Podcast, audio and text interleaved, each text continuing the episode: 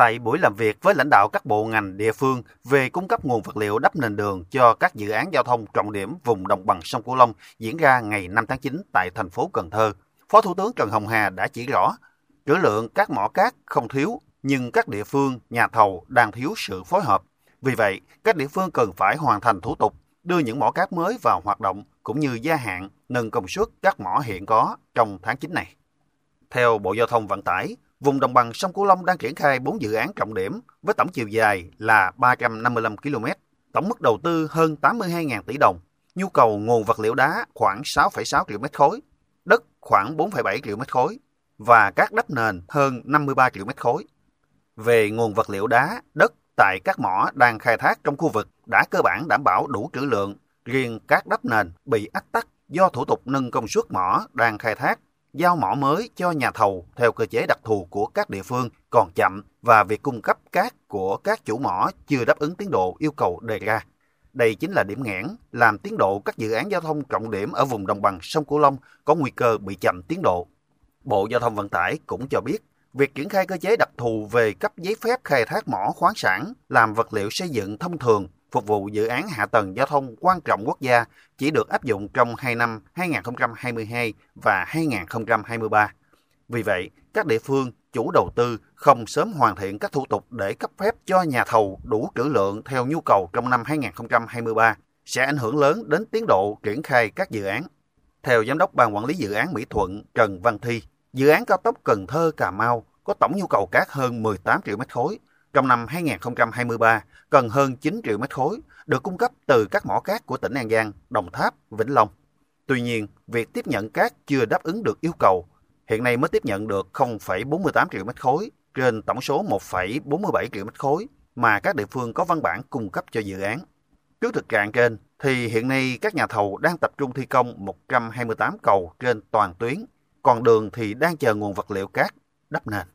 nên toàn tuyến là cần 18,46 triệu mét khối cát sang lắp nền. Trong đó thì các địa phương đến nay đã bố trí trên giấy tờ là được 1,47 triệu mét khối, đạt 8% và thực tế thì đã tiếp nhận được là 0,48 triệu mét khối từ các địa phương. À, trong đó thì à, tỉnh Đồng Tháp thì đã bố trí được là 0,37 triệu mét khối và nhà thầu cũng đã tiếp nhận hết. Tỉnh An Giang thì đã bố trí được 1,1 triệu mét khối từ bốn khu mỏ. À, tuy nhiên là hiện nay thì mới lấy được 110 000 mét khối thì phải tạm dừng do một số mỏ bị thu hồi. Chủ tịch Ủy ban nhân dân tỉnh Đồng Tháp Phạm Thiện Nghĩa cho biết, địa phương được giao 14 triệu mét khối cát cho ba dự án cao tốc gồm Mỹ An Cao Lãnh, Cao Lãnh An Hữu và Cần Thơ Cà Mau. Về hỗ trợ cho dự án cao tốc Cần Thơ Cà Mau thì Đồng Tháp được giao 7 triệu mét khối và năm nay sẽ giao 3,3 triệu mét khối. Các mỏ đã được địa phương đánh giá trữ lượng và cung cấp cho dự án. Chủ tịch Ủy ban nhân dân tỉnh Đồng Tháp cũng cam kết đến ngày 20 tháng 9 sẽ hoàn thành cấp giấy phép khai thác mỏ cho nhà thầu để bảo đảm đủ nguồn cát sang lấp cho dự án cao tốc Cần Thơ Cà Mau và đảm bảo đủ nguồn cát sang lấp cho các dự án cao tốc trên địa bàn. Về nguyên nhân chậm trễ trong việc cấp phép, gia hạn, nâng công suất khai thác mỏ, ông Phạm Thiên Nghĩa cho rằng. Những vấn đề để chúng ta nói thẳng nói thật thì trong thời gian qua thì trong cái việc hồ sơ chậm cũng có trách nhiệm của địa phương cũng có trách nhiệm của các bộ ngành cũng có cái sự chuẩn bị của chúng ta chưa chuẩn bị trước. Đã chưa chuẩn bị trước bây giờ mỏ cát bỏ đất trong thời gian qua để thực hiện cao tốc ta không đánh giá được tổng thể được phải xác định được cái nguồn rồi cái hướng dẫn của các bộ ngành để cùng với vấn đề giao thầu hay là thực hiện nó hơi khác trên thực lực lực khoáng sản do đó thì chỗ này là rất là lúng túng do góc độ địa phương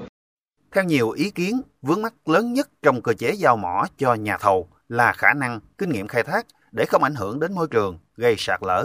Ngoài ra, Bộ Tài nguyên và Môi trường nghiên cứu những cồn nổi, khu bãi bồi. Nếu thấy chất lượng cát đảm bảo, thì địa phương sẽ sẵn sàng thực hiện các thủ tục để khai thác. Vì đây là tài nguyên quốc gia và cũng vì các dự án trọng điểm của vùng.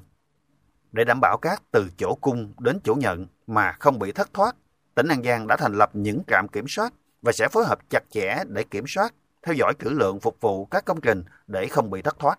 An Giang cũng kiến nghị Bộ Giao thông Vận tải tham mưu chính phủ xem xét sửa đổi bổ sung hoặc thay thế Nghị định 159 năm 2018 của chính phủ để làm cơ sở triển khai thực hiện các dự án nạo vét thông luồng giao thông đường thủy kết hợp với thu hồi vật liệu sang lấp làm tăng nguồn cung cấp cho các công trình trọng điểm ở đồng bằng sông Cửu Long.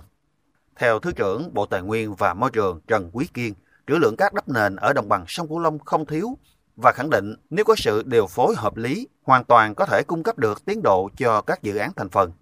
Qua khảo sát, Sóc Trăng có thể tự đảm bảo nguồn cát phục vụ cho dự án đi qua địa bàn, hoặc Tiền Giang trong 10 năm qua không cấp phép mỏ cát mới, nhưng trước thực trạng trên cũng đã chủ động khảo sát, đánh giá trữ lượng vật liệu sang lấp để phục vụ dự án cao tốc đi qua địa bàn. Thời gian qua, Bộ đã hướng dẫn các địa phương thực hiện thủ tục giao mỏ vật liệu xây dựng cho nhà thầu, đồng thời bảo đảm kiểm soát sản lượng, bảo vệ môi trường, chống sạt lở, không để xảy ra trục lợi, chính sách. Khẳng định trữ lượng cát ở đồng bằng sông Cửu Long nếu mà khai thác điều phối một cách hợp lý thì hoàn toàn có thể cung cấp đủ cho các cái tiến độ các dự án thành phần. Vì chúng ta cần 53,68 triệu khối nhưng không phải là cần tất cả một năm mà nó giải ra 4 năm. Trong đó là tập trung năm 2024 sẽ là năm nhiều hơn, còn lại đến năm 2026 Trước những khó khăn về nguồn cát cho cao tốc, Phó Thủ tướng Trần Hồng Hà nhấn mạnh, trữ lượng các mỏ không thiếu, nhưng các địa phương, nhà thầu đang thiếu sự phối hợp, chưa hiểu cặn kẽ đầy đủ quy định pháp lý, chưa đủ năng lực đánh giá tác động môi trường đối với những mỏ lớn để đưa ra phương án khai thác phù hợp, bảo vệ môi trường, chống sạt lở. Phó Thủ tướng Trần Hồng Hà yêu cầu trong tháng 9, các địa phương phải hoàn thành thủ tục đưa những mỏ mới vào hoạt động cũng như gia hạn, nâng công suất các mỏ hiện có hoặc đã hết hạn nhưng trữ lượng vẫn còn.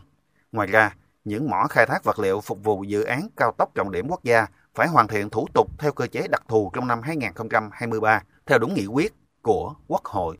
Trong tháng 9 này, An Giang, Vĩnh Long, Đồng Tháp với sự hỗ trợ của Bộ Giao thông, Bộ Tài nguyên thì công chí hoàn thành hết các thủ tục và những dự án đã nằm trong danh mục hồ sơ được khảo sát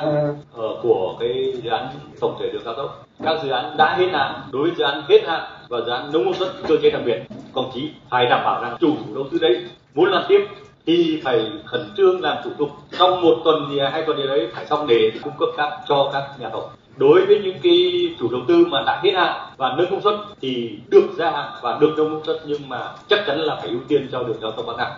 Mặc dù trữ lượng cát đắp nền đủ đáp ứng nhu cầu cho các dự án ở đồng bằng sông Cửu Long, nhưng việc triển khai các thủ tục nâng công suất mỏ đang khai thác, giao mỏ mới cho nhà thầu theo cơ chế đặc thù của các địa phương còn chậm, chưa đáp ứng tiến độ yêu cầu. Với sự quyết liệt của chính phủ, sự vào cuộc hành động của các địa phương cùng nhau tháo gỡ những khó khăn vướng mắt về nguồn cát cho các tuyến cao tốc trọng điểm ở đồng bằng sông Cửu Long để về đích đúng tiến độ. Đây là những công trình quan trọng nhằm gỡ nút thắt về hạ tầng giao thông, giúp hàng hóa nông sản của vùng vươn xa và đáp ứng mong mỏi của gần 20 triệu dân đồng bằng trong thời gian qua.